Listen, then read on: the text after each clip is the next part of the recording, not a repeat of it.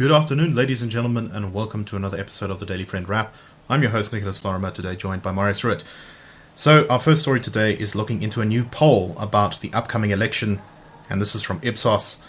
And the poll suggests that, if you just read the headline, the ANC is headed for a horrific collapse in its voter support.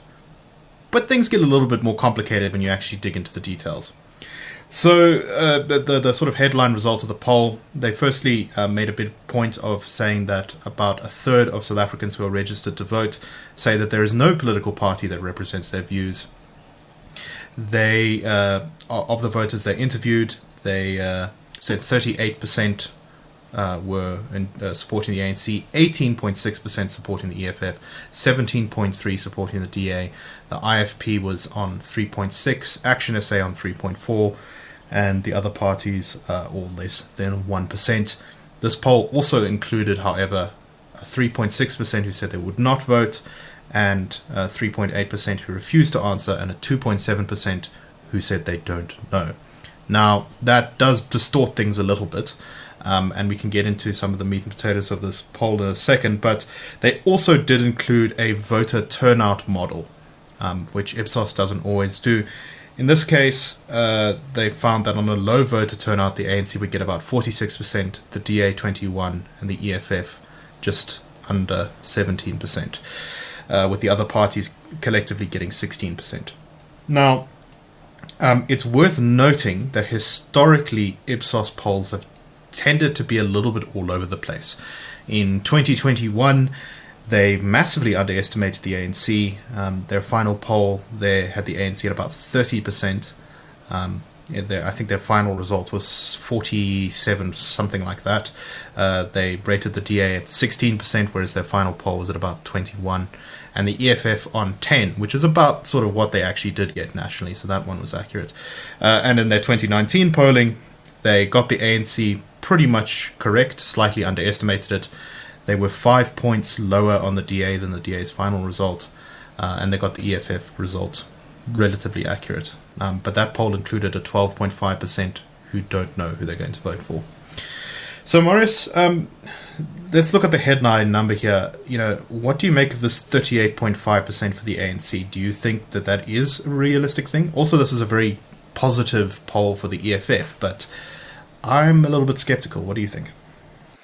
Yeah, I'd take that with a bit of a pinch of salt. Uh, I think ANC support is definitely much lower than it's been in the past, but I still don't think it's impossible for that it's going to get above 50% in the um, election later this year.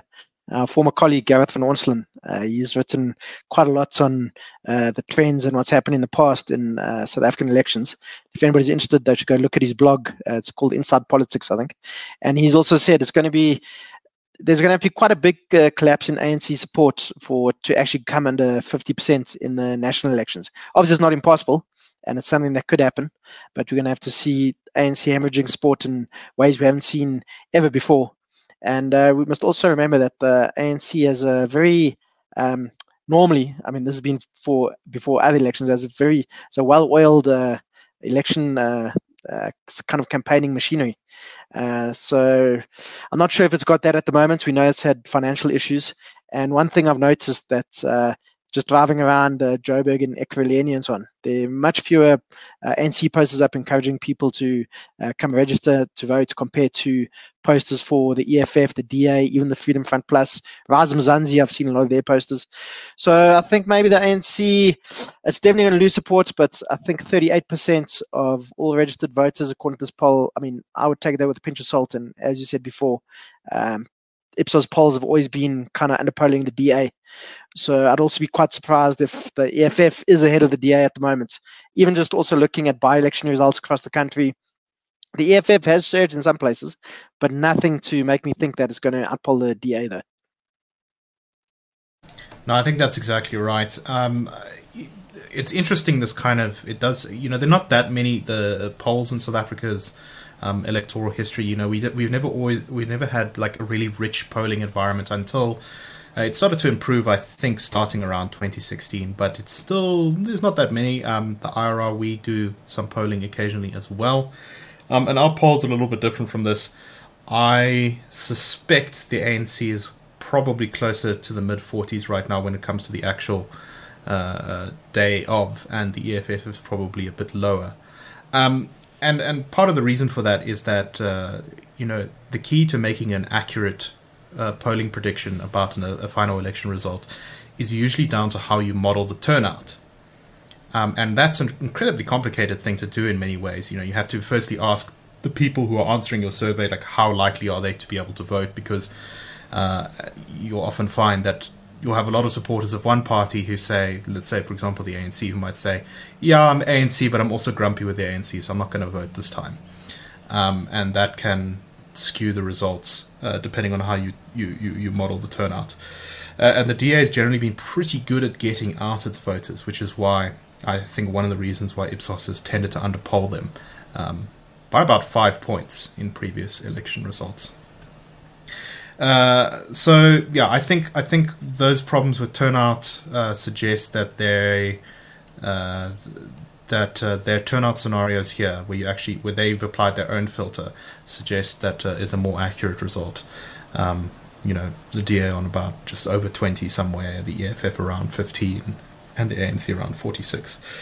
Obviously, we'll have to see, um, but this is another interesting piece of data that suggests that the ANC is in big trouble going into the election, and maybe we are going to see that unprecedented shedding of support that Gareth says is necessary for them to drop below 50%. Okay, um, let's move on to our next story, and this is a speech given by President Ramaphosa. He was in, uh, he was doing pre-State of the Nation address engagement in Cape Town. He's speaking to a number of young people um, in in, in uh, around the city.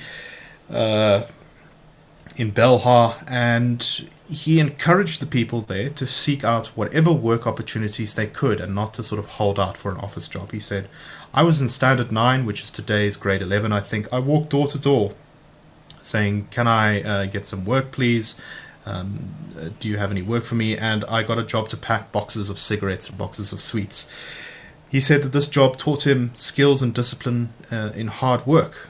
Uh, and he said that's why I encourage young people don't just go and get an office job, go and get any job, manual or otherwise, because it teaches you the discipline of work.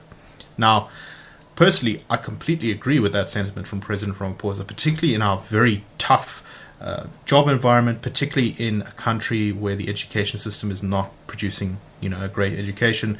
Uh, if you are a poor guy who is struggling um, to to to get yourself uh, into the job market, it's very important that uh, you take whatever opportunities you get because the moment you get your foot in the door, it increases the chance that you will be able to actually find a job for yourself.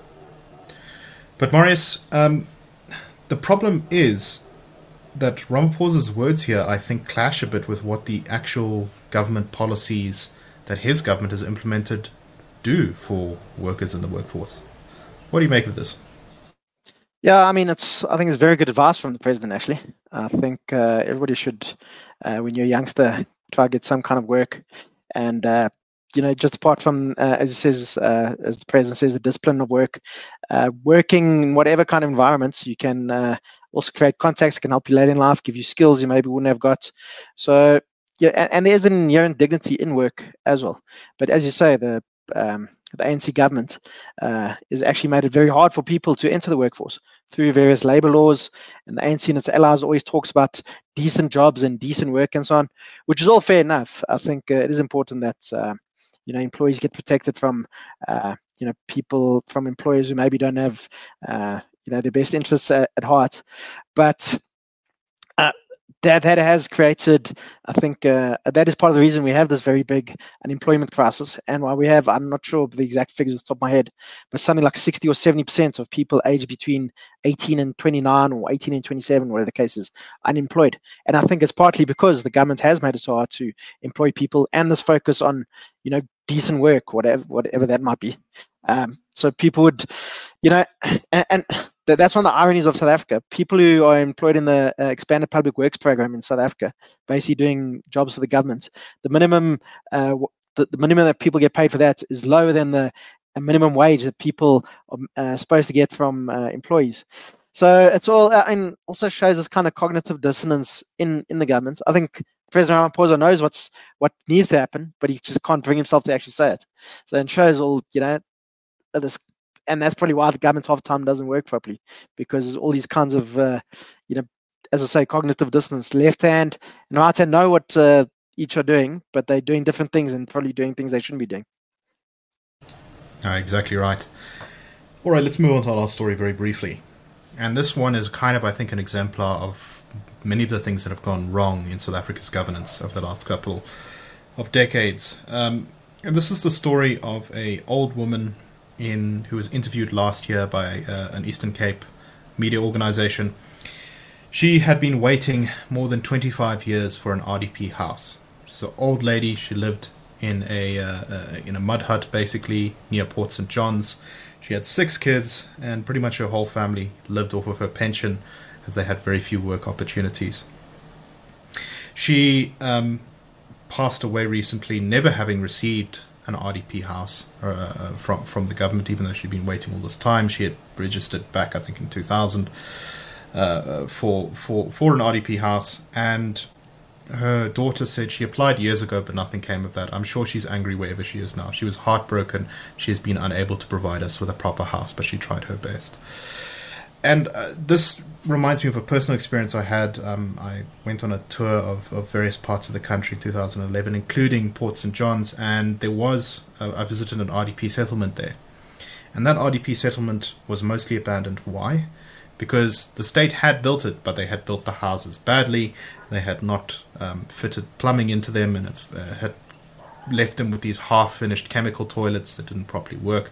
They had built the thing so far away from the town that the few people who did have jobs weren't able to actually get to work uh, easily without having a, a, car, which many of them didn't have. Uh, it was dangerous for kids to walk to school. The school was far away. They had to walk through the veld and would often be attacked um, and, and uh, uh, be robbed or sexually assaulted in some cases. And so, as a result, people had just abandoned this RDP settlement. So, even when the government did actually build the housing, it had failed. They had built it in the wrong place. They had uh, wasted money, um, and I'm sure all that happened was some cadre somewhere got away with the you know massively inflated um, construction costs. So, I think Marius, what this really highlights is kind of the way that ANC government is, is sort of got entirely the wrong approach here. It should be trying to empower citizens to be able to build their own houses or, or, or find work or something like that, rather than trying to build houses from this kind of central directed um, approach, which is just leads to inefficiency, waste, and slow development. Yeah, unfortunately, this is a dog bites man story in South Africa. You know, we all yeah you know people waiting forever to get houses and you know we've all heard stories of where there's one granny or gogo whatever the case is getting a state pension which is whatever it is you know grand or two grand a month and having to support four or five people on that. Unfortunately it's something that we see far too often in south africa. And it, we, we, we've seen the president um, or you know the ANC government crying about these successes. And while I think there is a lot to I mean, I think there has been expansion of uh, housing in South Africa that we didn't have in the past. Particularly before 2010. Exactly, yeah. Up until about 2008 9, but we all know what happened uh, then. Uh, so there have been some successes, and I think it, the expansion of uh, social grants, I don't think is inherently a bad thing, but people are too many people are uh, reliant on social grants, and we need more people working. And I, as I say, this is just a kind of a microcosm of South Africa and what's happening in this country. You know, people are reliant on the government. The government doesn't come through. So now this poor woman's been waiting for nearly basically a generation for a home. She hasn't received it, and also now the the five people or whatever it is they were reliant on her and her income also now not going to have any money but as you said the, the first prize would be for all those people to be in work and to be able to provide for themselves and not have to be reliant on a poor, you know, 80 or 90 year old woman that has to provide for all these people now. That's exactly right. Um, and until we get more people into work, more terrible stories like this will, I think, be the norm in the country. Anyway, that is all the time we have for today. We hope you found the show interesting. That's a wrap.